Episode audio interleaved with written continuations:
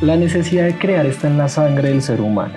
La necesidad de expresar, sentir y dejar salir esa parte espiritual es un engranaje clave en nuestro ser. Esto es Baristeo Podcast y el día de hoy vamos a analizar el último disco de KCO. Vamos a hablar del círculo. Comenzamos.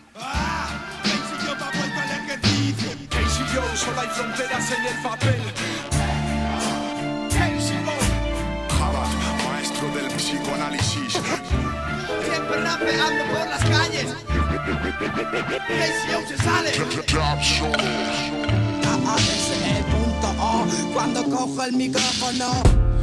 Casey va vuelto al ejercicio. La primera frase es para los que están desde el inicio. Amigos, bienvenidos una semana más a su podcast. Eh, les recuerdo, mi nombre es Mateo, soy su podcaster de confianza. Estoy muy contento de que estén aquí conmigo. Ya vamos para seis episodios. Quien lo ve, vamos, vamos rápido. Todos los episodios han tenido una muy buena aceptación, por lo cual, como siempre, les quiero dar las gracias por estar ahí, por hacerme llegar sus opiniones y les recuerdo que ya tenemos un Instagram oficial del podcast. Me pueden buscar en Instagram como El Baristeo Podcast. Ahí va a salir el loguito de su programa. Y ahí me pueden hacer llegar toda la información que quieran. Me pueden hacer llegar todas sus quejas, solicitudes y preferencias también, si lo desean así. Es un espacio que quise abrir para poder tener como un contacto más cercano y poder eh, hablar un poco más de música y pues que al final no se me juntaran, digamos que la vida personal con este proyecto. que aunque van de la mano, quisiera tenerlos separados. Para esta semana eh, quise analizar un álbum que, si les soy muy sincero, es de los mejores álbumes que yo he podido escuchar. Vamos a analizar el álbum del Círculo del señor KCO. Este es un álbum que ya digamos que tiene como un tiempo. El álbum sale en el 2016, aproximadamente hace cuatro años, pero la planeación del mismo tiene ya casi tres años, si no estoy mal. Y para poder hacer el análisis de este álbum, me quise como como educar o informar acerca de varios términos que no, no conocía y eh, tuve que ver entrevistas, tuve que leer otras entrevistas, tuve que estar como muy en contacto y tratar de empaparme de todo lo que quería mostrarles, porque al final de cuentas lo único que yo busco es que ustedes se interesen en este tipo de música o en este tipo de álbumes y que pues los aprecien o que tal vez se identifiquen con todo lo que yo les quiero mostrar o si ya han escuchado estos álbumes podamos entrar a debatir y crear como una comunidad o poder darnos como notas entre todos sobre lo que pensamos de la música que se, que se está mostrando aquí.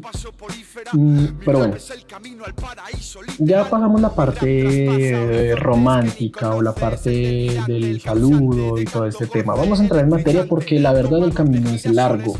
Esto es un álbum que no es tan fácil de explicar porque tiene muchos conceptos y es algo supremamente complejo que si les soy sincero ya llevaba varias semanas tratando de, de hacer este episodio o ya tenía en mente que quería hablar de este, de este disco, pero es que es muy complejo y ya nos vamos a dar cuenta por qué. Contar el número de ideas que barajo es contar los aleteos de un escarabajo. Contar mis versos o medir su alcance es viajar en un trance del universo al multiverso. Contad mi vida, narrad mi historia, borrad la euforia, pues vengo de suicidar a mi memoria. Gloria igual a escoria, como ya profeticé, cojones y fe, vida de equilibrios en el verde. Entonces, el señor KCO en todo el álbum no se calla, eh, explota, habla, siente, o sea, te escupe en el piso, pero con fundamentos claros y tú te callas y le das la razón. A ver, el, círculo es un punto de referencia al rap en todos sus idiomas. La producción y la edición detrás es clave para entender un concepto supraestético, que es como lo que está fuera de los cánones de belleza. El círculo es un viaje a lo espiritual, es un déjà vu, es una caída al precipicio, es un abrazo de tus abuelos, es una caricia de tu madre, es el dolor de una pérdida, es una noche de sexo, es una fiesta con amigos, o sea, es hasta drogarse, hasta perder la razón. Les quiero hacer entender que este disco compone la esencia de la vida. Y aquí el señor Javier Ibarra nos abre su mente mientras nos va cantando a la cara. Y el proceso de composición, como ya les dije, pues es larguito, ¿sí? Duró casi tres años, dos, tres años, de los cuales uno de esos años estuvo en Medellín, es en Colombia, y al finalizar el primer año solo tenía la letra de una canción y la parte y media de un interludio. Desde aquí ya sabemos que no fue fácil la escritura de este disco. El hecho de escribir, de componer, de plasmarte en un papel es desgastante. Puede llegar a acabar contigo y bueno, es algo inmenso si le metes corazón y no pretendes hacer algo por hacerlo, algo que haga mover culos. Si entienden lo que quiero decirles. Todos sabemos que la revolución es un arte, ¿sí? Que no hay forma más pura de revolución que gritar, que cantar, que pintar algo o que hacer algo que viene de adentro derrota cualquier mandato. Pero ¿cuál es el precio a pagar para llegar a esto? Y hablo desde mi parte de vista como compositor y músico. Y no es fácil plasmar lo que hay dentro de, uno, ¿sí? Y más aún hacérselo entender a la gente, ¿sí? El artista se desnuda para su público. Le canta o le muestra lo que le da pena y grita lo que otros no pueden o no se atreven. Pero el costo es tal vez tener una depresión, tener una ansiedad, es caerse en sí mismo, es llorar, es desesperarse, es llegar a la parte más baja con tal de poder expresar lo que tienes guardado. Y todo esto le pasó a KCO. En entrevistas y en documentales él habla que podría durar horas mirando al infinito porque no lograba la inspiración, duraba horas escuchando las mismas pistas de música porque no lograba la inspiración y alcanzó a pasar por mil pistas de música en palabras de él y no lograba sentir lo que quería sentir, no quería encasillarse en lo, en lo básico, en lo de hacerlo por hacerlo, ¿sí? Y la necesidad de llegar a un punto de inspiración es clave para que fluyan las ideas, pero no es solo empezar a escribir, ¿sí? Debes saber de qué vas a escribir, qué vas a dejar ver, qué quieres dejar ver. La inspiración no llega fácil y al final siempre se extraña algo de ella y siempre será más importante lo que quieres decir y no cómo lo quieres decir. Pues esto en palabras de, de Keisio, ¿no? Y el proceso de escritura viene con crisis, ¿sí? Vienen necesidades de soledad, viene con una autoexigencia, la búsqueda de un perfeccionismo que se vuelve como un cáliz sagrado y pasarás horas analizando lo que quieres y cada vez te dará más miedo lo que está saliendo de ti y no vas a saber qué pasará, pero tienes que plasmarlo en un papel. Y parte de lo que les estoy diciendo es lo que también nos hace ver este artista a medida que va pasando la composición del álbum. Y aquí trato de juntarlo, de emparejarlo con, con lo que yo he llegado a sentir. Pero nos estamos como empezando a, meter en otro, en otro hueco. El plan inicial del disco como tal, ya tomando forma de lo que queremos hacer, era hacer algo que se denomina como un rap hardcore. ¿sí? Y algunas canciones se buscaba que fuesen más abiertas o experimentales, pero por cosas del destino, todo el álbum terminó siendo un rap hardcore. Ahora bien, ¿el rap hardcore qué es? Pues, pues es un género directo y contundente en sus letras y generalmente son críticas contra la política y las injusticias de la sociedad en un tono muy ofensivo, pero también puede hablar sobre la situación callejera, la opresión, la realidad sin una censura y sin tapujos, y generalmente maneja un, un lenguaje muy obsceno, pero cuando escuchamos el álbum sabemos que esto no está. Javier Ibarra dice que sí están en su punto de vista, y si él lo dice es porque lo hay, más que nada porque él es el que hizo el álbum. Yo, desde mi perspectiva, no sé mucho de rap, pero me gusta mucho todo lo que puede concebir el, el género y aún no logro diferenciar muy bien los tipos de rap. O sea, es, es muy difícil a un inicio, como quien intenta saber los tipos de rock que pueden haber, o los tipos de salsa, reggaetón, bachata, merengue y toda esta vaina. Mm, también lo que evitaba este hombre era caer en la trampa de las rimas consonantes. Recordemos que en clases de español las rimas consonantes son versos que terminan en la misma sílaba o en sílabas muy similares, ¿sí? Como por ejemplo, estar cantando una canción, va, va, y termina sion. Vas al siguiente verso, va, va, sion. ¿Sí? O estás cantando alguna vaina y le metes una terminación de no sé qué, va, perplejo. Pa, pa, pa, pa, complejo. Eso es una rima consonante, ¿sí? Este, este modo de escritura condiciona y te encasilla a solo llevar los párrafos cortos con terminaciones iguales. Y recordemos que lo que busca el artista es llevar hacia adelante lo que se esconde en el ser. Y luego de casi tres años de grabaciones, crisis, depresiones y decepciones, Casey nos trae y nos entrega el círculo. Y quiero que este viaje lo hagan conmigo.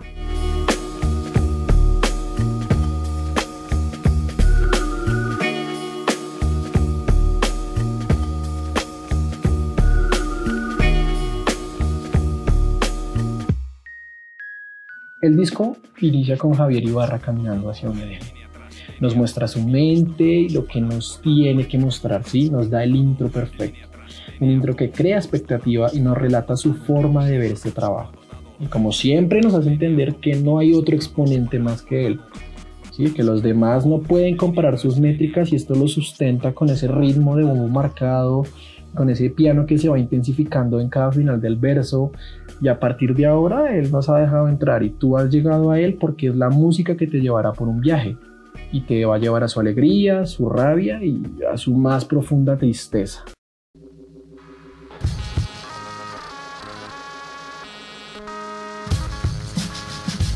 Luego tenemos la siguiente canción. Ya tomamos el intro, fue un paso rápido y trato de ser muy puntual en muchas cosas porque el álbum es largo y como ya les dije, el álbum es un poquito complejo. La siguiente canción es un grito al cielo, sí, es un puño en alto frente a todos esos perros que nos roban, a todos esos ladrones de traje, mm, a toda esa gente que nos roba desde la parte más alta del mando, sí. En esta canción se critica la guerra, la muerte de inocentes en guerras que no les corresponden, a las injusticias, a la religión, a las muertes por algo que puede ser intangible, por esas religiones que tienen dioses que dicen amar pero que los llevan a la guerra y esta canción es un golpe en la mesa, ¿sí? Es un no parar porque nos tienen contra las cuerdas, pero aún así la canción nos dice que tenemos que hacer algo, tenemos que gritar, tenemos que atacar fuerte y sin compasión contra todos aquellos que, que nos quieren lastimar, que quieren dañar, que quieren afectar la paz y esa canción cae tan bueno para todo lo que está pasando ahora que es una de las canciones predilectas que sí o sí hay que, hay que escuchar. La primera canción que yo escuché del, del, nuevo álbum fue Yemen, que es la tercera del disco. Yemen es un viaje totalmente espiritual. Va de la mano con, con la canción anterior. Sí, exactamente, tiene muchas críticas, se refiere más a lo espiritual, pero es una crítica Critica lo que hemos dejado atrás o a eso que nos une al universo y tal vez hasta nos invita a volver a nuestras raíces, ¿sí? Entender que sobre nosotros no hay nada, que somos seres en un plano único y que confiar en lo físico, religioso, como templos o iglesias, es algo sumamente banal. ¿sí? No nos va a llevar a nada y aún así en partes de la canción él nos hace ver que no todas las religiones tienen mierdas en sus filas y que hay curas por ejemplo, que ejercen con amor lo que hacen, que siguen pasos buenos y no se dejan corromper por, por los demás o por los escándalos que ya todos conocemos. A este paso las letras entran en tu cabeza y golpean fuerte tu ser. ¿sí? A mí se me hace único cómo, cómo alguien puede llegar a componer y descomponer todo tan fácil. El video es una vaina loquísima, pero está tan bien hecho que en todas las escenas te va contando una historia. ¿sí? Nos va mostrando como dos partes en la mente del cantautor.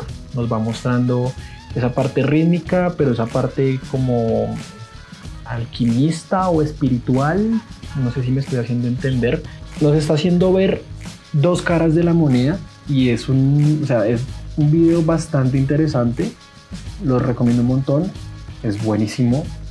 Y hacer el análisis del video, o sea, tomarse el tiempo de ver parte por parte y vamos a ver que tenemos muchos mensajes ocultos o muchos eh, truquecillos ahí guardaditos en el video. Causó bastante curiosidad y, y cuando es el momento, pues, o cuando aplica la condición, me voy a ver de una ese video y recomendadísimo. Pero bueno, a medida que vayamos entrando en la mente de Javier Ibarra, nos vamos a topar con canciones un poco más densas, como, como una contraparte de él, como ese Mr. Hype que nos canta al oído. Y aquí nos vamos con más o menos dos temas. Está triste, que es como la entrada a dos caminos. Tú eliges a cuál elegir, pero en algún punto pasarás por ambos. ¿sí? En un lado tenemos ese lado que ya estamos viendo, que ya vimos, la parte espiritual, alegre y tranquila. Y del otro tenemos la parte oscura, la parte depresiva y triste. Tenemos como unas siluetas en este lado que no nos atacan, pero sí nos logran atraer. Y como les dije, es tu decisión pasar por cualquiera, pero al final deberás pasar por ambos, ¿sí? O sea, al final total esto es un círculo. Y triste se junta con, con la siguiente canción que es Guapo Tarde. Y aquí quiero que se imaginen como un mini cuento entre las dos canciones.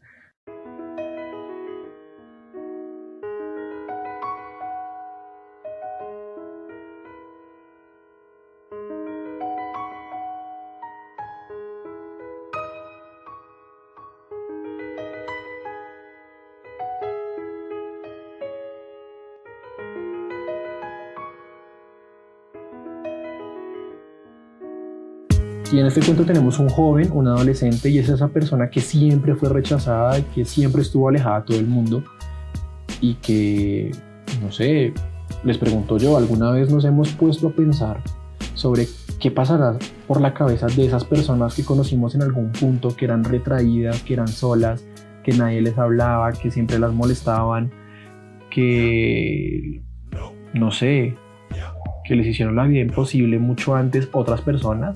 O ustedes, no sé. Pues bueno, estas canciones nos van contando, ¿sí?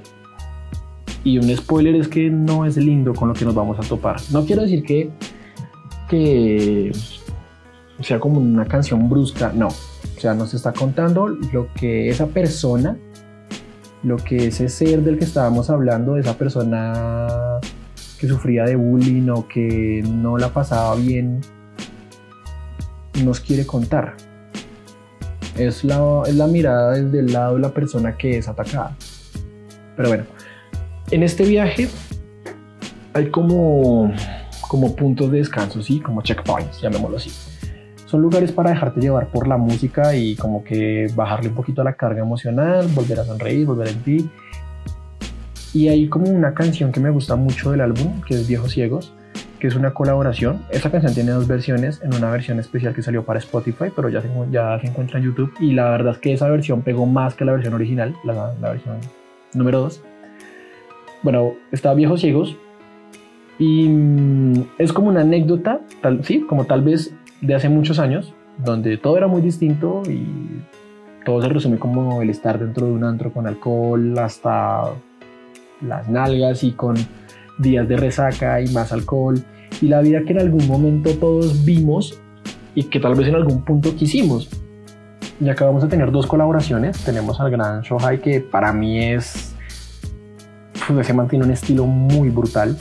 Y está Chelas, que la verdad no conozco mucho de él, pero una que otra canción sí he escuchado. Es como más urbano a lo que, a lo que yo considero. Y en lo personal me siento muy fan del estilo de Shohai, como ya les había manifestado hace un momentico, al gran mago de Dodo. Y lo bueno de este tema es que es súper digerible, es súper rítmico y abre la puerta a una gran colaboración que se viene mucho más adelante. Es súper, súper buena canción. Pero entre interludios o cortes a nuestro viaje, nos vamos con el ritmo de, de pavos reales, que es un ritmo lento, es un ritmo muy llevadero que te produce ese movimiento de cabeza, ese groove que hablábamos hace varios episodios. Y hay mucho por decir de esta canción, pero es más como un recorderis de quién es el puto amo, ¿no? Del disco y te dice que aún falta mucho por cantar y decir, recordemos que, que en el rap está muy acostumbrado a, a sentirse como los putos amos, ¿sí? Siempre es como llevar ese, ese lado de, de yo soy el mejor y los que están atrás mío son malos, son una mierda. Pues esta canción habla como más que todo eso, ¿sí? Es, como un recorderis de la situación, que es como un recorderis de lo que estamos escuchando, por decirlo así. La canción que sigue, pues aquí vamos a tener el mismo ejemplo y se juntan dos canciones. Mm, es mitad y mitad, que para no andar con metáforas, vamos a lo fijo y es que mitad y mitad y la canción que le sigue son canciones que hablan de sexo. Pare de contar, sin más. Es cantarle al placer carnal, al, al placer carnal más delicioso. Es una canción certera, te dice lo bien que se siente tocar, probar, morder. Te habla de la sensación que se siente al bajar por una piel, al besar una sonrisa vertical, al meter una mano entre unas bragas, en unirse con alguien de una forma espiritual, carnal y dura, y te dice o te explica lo que es todo el juego previo, ¿no? Y todo el sexo en su punto hasta que ambos terminan agotados, bañados en sudor y con ganas de más. O sea, esto es sexo 100%, pero con la elegancia que solamente puede tener Javier Ibarra. Y hay pocas canciones que hablan tan claro y fuerte y que van tan fijo al punto sin llegar a rozar lo burdo. Recordemos que no estamos escuchando reggaetón, que no estamos escuchando Bad Bunny, que no estamos escuchando de ese reggaetón que es 100% sexoso, pero es burdo hasta más no poder. Aquí estamos hablando de una parte, llamémosla como más decente. Sí, se están diciendo las cosas de frente, ¿sí? Yo quiero hacer esto contigo y esto y esto. Pero se siente más producido. Aquí quiero que hagan la comparación, escuchen esta canción y la siguiente que ya voy a hablar de ella y me hagan saber qué les parece. Si yo estoy en lo cierto, si me estoy equivocando, si soy un cabrón por estar hablando así del reggaetón, no lo sé, háganmelo saber. Pero bueno, hay una versión que salió después, pero la verdad creo que no me gustó, no me, o sea, me quedo con la original. Es una canción más rápida, es como un estilo trap que daña totalmente la esencia de la canción desde mi punto de vista, ¿no? Aquí mm, es más subjetivo. Mm, digamos que aquí hacemos como un pare, ¿no? Ya imaginamos todo lo que pasó antes con la parte del sexo y ahora imaginamos el momento post-coito, ¿no? Nos vamos al lado amoroso del asunto. ¿O por qué no? Sí, veámoslo, como ya les dije, esto es una moneda, las dos caras, ya vimos mm, como... Vamos a ver los dos temas de la relación, ¿sí? Aquí yo sé que entendemos de lo que estamos hablando. Mitad y mitad es la parte dura, ruda y sexosa pero más así catapultas, que es la canción que sigue, es la parte lenta, amorosa, es como más erótica. Si antes estábamos hablando de tomar con fuerza, pues ahora hablamos de ir más despacio, de sentir la respiración de la otra persona, de tocar su piel, apreciar cada herida, cada marca, cada poro y sensación que se despierta cuando estamos con ese ser. Ahora bien, si nos damos cuenta, KCO nos está entregando tandas de dos canciones, ¿sí? que hablan de lo mismo, pero en diferentes ángulos o puntos de vista. Y esto es perfecto, ¿sí? Porque al final, mm, pues si no te sientes cómodo con esta canción, pues simplemente le das clic, pasas a la siguiente canción y el y tema olvidado. A mí eso me parece un detrás de escena brutal. O sea, poder juntar las dos caras de la moneda en distintos temas y ponerlas seguidas es algo que no es tan fácil de hacer. O sea, siempre he tenido respeto por la gente que compone este tipo de música porque tienen que, ingeniárselas mucho para, para hacer este tipo de rimas y la gente que hace freestyle, mis respetos. Nada que hacer. Mm, nos vamos con Amor sin cláusulas y esta canción es una dedicación. Por donde tú lo quieras ver. Es una carta de agradecimiento a esa persona, a ella o a él. Es un gracias por estar ahí contigo, es un te aprecio y se me quedan muy cortas las palabras cuando quiero hablar de este temazo. Es de esas canciones que, que te hinchan el corazón, ¿no? Es, te hinchan el corazón de una manera única y que cuando la escuchas te lleva como a ese alguien, te referencia directamente a un rostro o a una persona. Sabes que esa canción suena a alguien, parce, o sea, ahí no puedes hacer nada.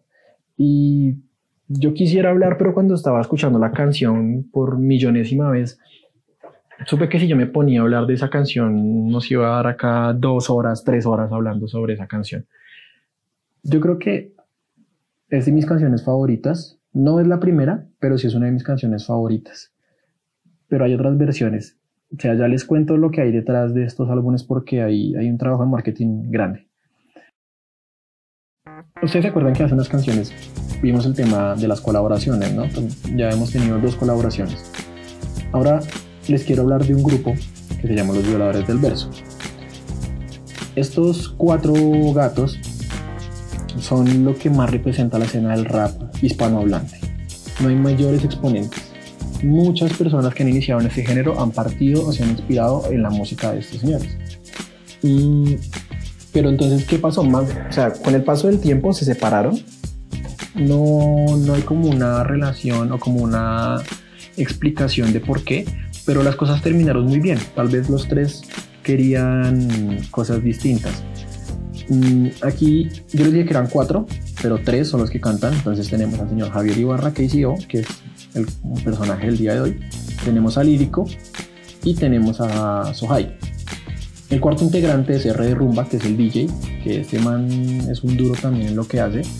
Y hace parte, o sea, cada uno de estos tres amigos tomó su camino, pero R de Rumba seguía trabajando con cada uno. Y R de Rumba tiene gran influencia en el álbum de KCO. ¿sí? Él es como el que llega a retocar lo que hay y llevarlo a otro nivel. Pero en este álbum hay una colaboración de los tres. Bueno, colaboración de los dos que se unen a KCO. Mm, yo a los violadores los escuché hace años y me enganché con ellos, ¿sí? Y ya de por sí les digo que es la recomendación de la semana. El sonido hardcore o el sonido del rap inicia y acaba donde ellos digan. No hay un punto medio. Y en rap super dotado, que es la canción, se juntan luego de mucho tiempo y se siente como si nunca se hubieran ido. Entran con un sonido underground, un sonido callejero, un sonido opaco, pero que es muy bueno. Y de por sí la canción es una crítica a la sociedad, al tiempo perdido, y cada cuatro versos te recuerdan que ellos te trajeron hasta acá, ¿sí? Tú debes estar atento a lo que ellos dicen y te callas aprendes y dices sí señor y disfrutas la canción. Y cuando termina la canción, empieza a sonar como un piano o un órgano. Y nos topamos con repartiendo arte, que es como un descanso. Es un cuarto vacío y de la nada se prenden unas luces así, se abre un mapa mental de la vida y tú estás atento a que, a que Javier Ibarra te cuente el mundo a su manera y te empieza a hablar de que te tienes que desprender de todo, te habla de que la belleza es tan inmensa y nosotros somos afortunados de estar en este plano y que te está llevando por unos círculos internos y te abre puertas y te muestra su mundo y te pone un mensaje corto pero conciso.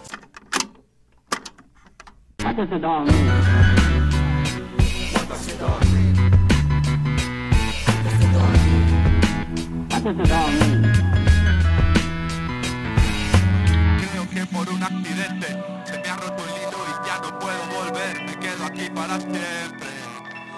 ¿Cuánto dura un siempre? No lo sé, pero créeme, por un accidente se me ha roto el hilo y ya no puedo volver. Me quedo aquí para siempre. Cuando acaba un siempre.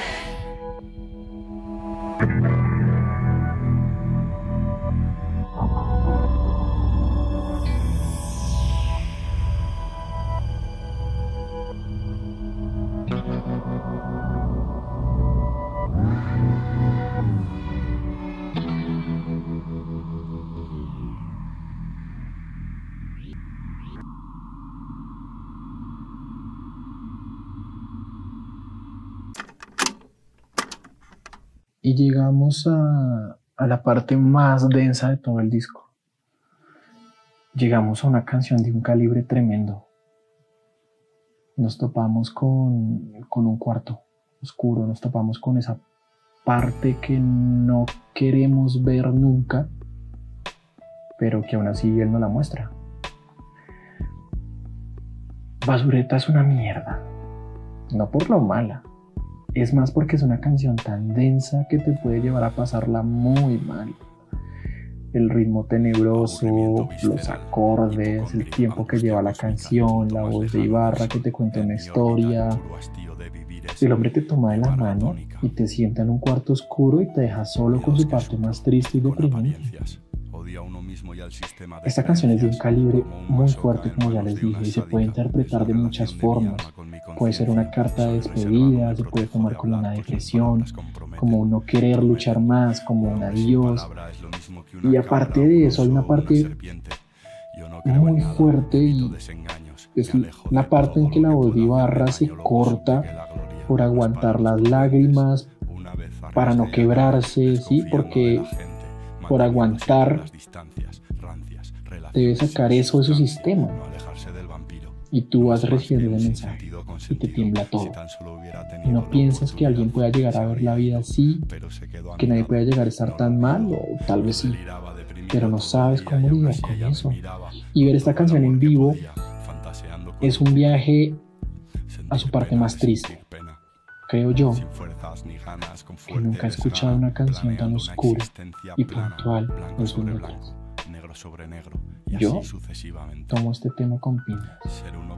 Y espero que ustedes caer, decaer y caer profundamente, redundar en lo obsoleto, quedarse quieto, renunciar a los servicios del esqueleto, crear un gueto en el sofá, despedirse del sol y del viento, morir despierto, rebeldía contra la propia rebeldía. Hoy no abriré los ojos en todo el día, vivir en un túnel, dormir en un túnel, así hasta ser una piedra más del túnel, constatar la propia dejadez Decirse adiós muy buenas, nos conocimos alguna vez. Moverse solo para hacerse porros y cambiar de track. Sedarse, morirse de sed, bucear en la mentira, nadar en la nada. Sucumbir a las lágrimas, ni ácidas ni saladas, ni dulces ni amargas, ni neutras, siniestras.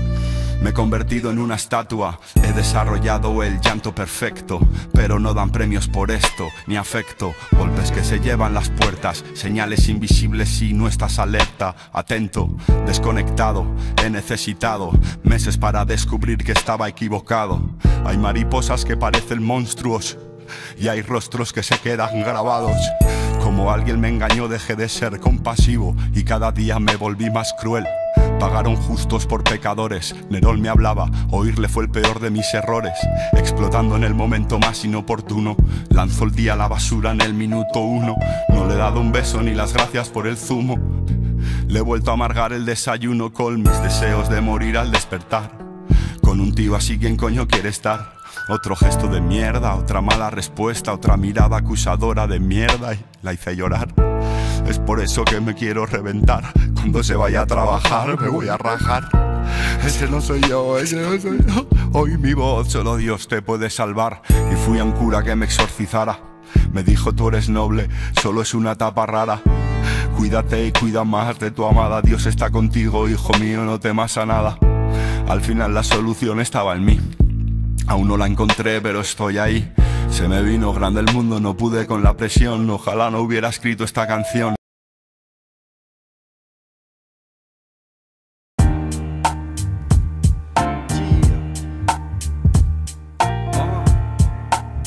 Cerrando el círculo, hora de dar las gracias. Gracias a Muna por su paciencia y su comprensión.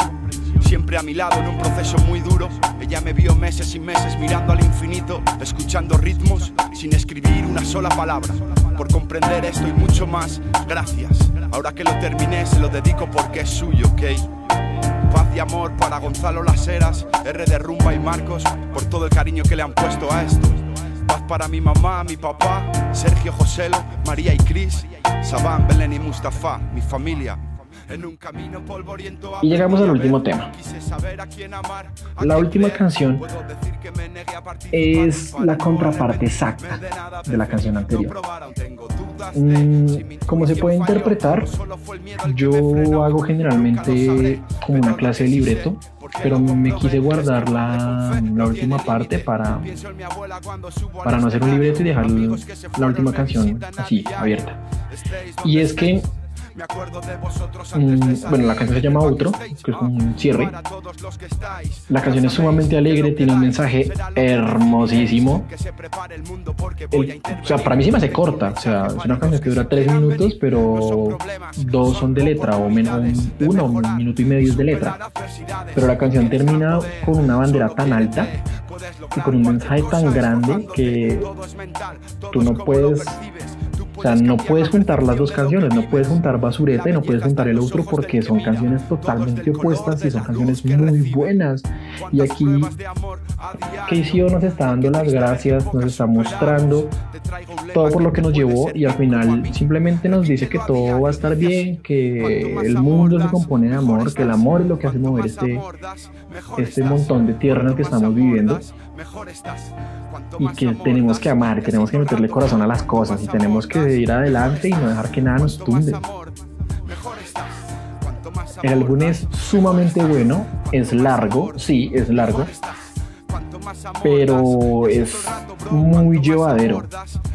Y bueno, aquí hago como unas anotaciones y es que el trabajo que hay detrás del disco post salida es bastante bueno porque nosotros tenemos una versión estándar del álbum, pongámosle que son 16 canciones, si no estoy mal, 16, 17. Y hay una versión estándar y luego hay una versión exclusiva para Spotify que trae una canción más. Y luego de eso, mm, como al año o dos años creo, sacaron las versiones separadas, es decir, sacaron la versión con solo las voces a capela, tal cual como se grabaron las voces, con los coros y los arreglos de las voces. Y también se puso a disposición de la gente eh, la canción, perdón, el álbum instrumental, es decir, todas las pistas para las personas que estén interesadas en rapear y todo este tema.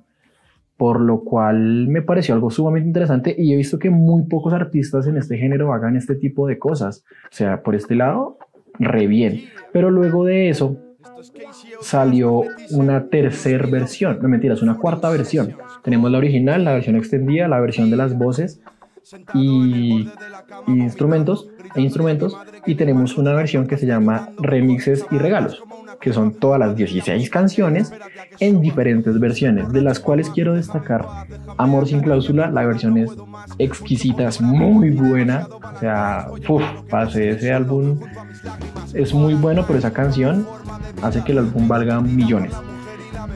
Bacalao también, que es una canción inédita, y también hay una versión de mitad y mitad, pero no, no es tan chévere. Creo que la que más rescato es Amor sin cláusula. Y esto no para, que la hicieron con Sociedad Alcohólica y quedó súper rock, súper punk, súper de todo, muy buena, pesadita, que tú dices, oh, está re Y al final em, salió la versión en vivo, que fue el álbum grabado con colaboraciones y canciones de los violadores del verso. La recomendación de esta semana es escuchar Los Violadores del Verso, cualquier canción de ellos, y escuchar la versión en vivo o la versión exclusiva del Círculo. Las dos versiones se pueden encontrar tanto en YouTube como en Spotify. Les diría que fueran Spotify por temas de calidad y por temas de apoyo a los artistas. Que a pesar que Spotify no les pague mucho, igual. Mm, y me cuentan qué les parece. Porque a mí en lo personal, a mí me gustó mucho la versión en directo, pero es un álbum muy corto. O sea, es un álbum bastante, bastante corto para las 16 canciones que lleva. Y resalto pues eh, Basureta en vivo. Es... Parece es que no sé ni cómo describirla, tienen que escucharla. Porque es muy buena. Y recomendación de podcast para esta semana. Les podría recomendar varios, pero ya hemos hablado de cosas de terror y todo este tema. Y hay un podcast que me, con el que me topé hace poquito que se llama ¿Qué fue de ellos? Y creo que ya entendemos de qué va a ser. Eh, si no estoy mal, está hecho por los chicos de Leyendas Legendarias, que también es un podcast mexicano. Y eh, habla sobre, no sé, el, capítulo que escuché de ellos hablaba sobre qué pasó con los actores que, estuvieron en Matilda o qué pasó con los actores que estuvieron en El Príncipe de Bel Air. Es un concepto chévere, interesante, digamos que cómodo y gracioso al escuchar. Yo creo que les puede gustar bastante. Es gemelo de Schwarzenegger y su esposa, la mamá de Matilda, es su esposa en realidad. Y sorprendentemente la película fue un fracaso en la taquilla, donde solo pudieron recuperar 33 millones de dólares a nivel mundial de los 38 que se invirtieron. Yo tenía otros datos, dijo el cabecita de algodón. Ajá, sí, güey. Fíjate que yo tenía. El, cabeza de algodón de azúcar tenía otros datos. sí, Fíjate que yo tenía el dato de que habían, habían pedido 3 millones para, para la película. Ajá, y habían eh, recaudado 9 millones en taquilla. Y amigos, ese sería el episodio de esta semana. Mm, yo espero que lo disfruten como yo lo disfruté haciéndolo. La verdad tengo mucho más que decirles sobre este álbum, pero no me quiero alargar porque pues este episodio creo que sí va a ser más largo que los anteriores. Y que escuchen el disco y me hagan llegar sus apreciaciones a mi Instagram. Recuerden, el Baristeo Podcast en Instagram. Y allí podemos seguir en contacto sobre todo lo que se venga. Mm, yo creo que ya para el siguiente episodio, si no estoy mal, si no es para el séptimo, será para el octavo, tendré una colaboración con un amigo ya de bastante tiempo, donde vamos a tocar algunos temitas interesantes de hace mucho tiempo, o más que todo experiencias que tuvimos en, en todo este tema de la música. Les mando un saludo, ya estamos con el tema del autocuidado, ya estamos en la nueva normalidad, por favor cuídense, cuídense muchísimo, esto no para todavía y les puedo asegurar que no hemos pasado todavía la peor parte. Nos estábamos previniendo, pero ahora sí estamos en el campo de guerra y tenemos que cuidarnos y cuidar a todos los que están a nuestro alrededor.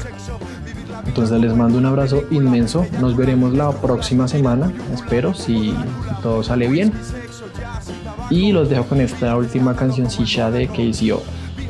Y nos veremos la próxima semana. Hasta luego.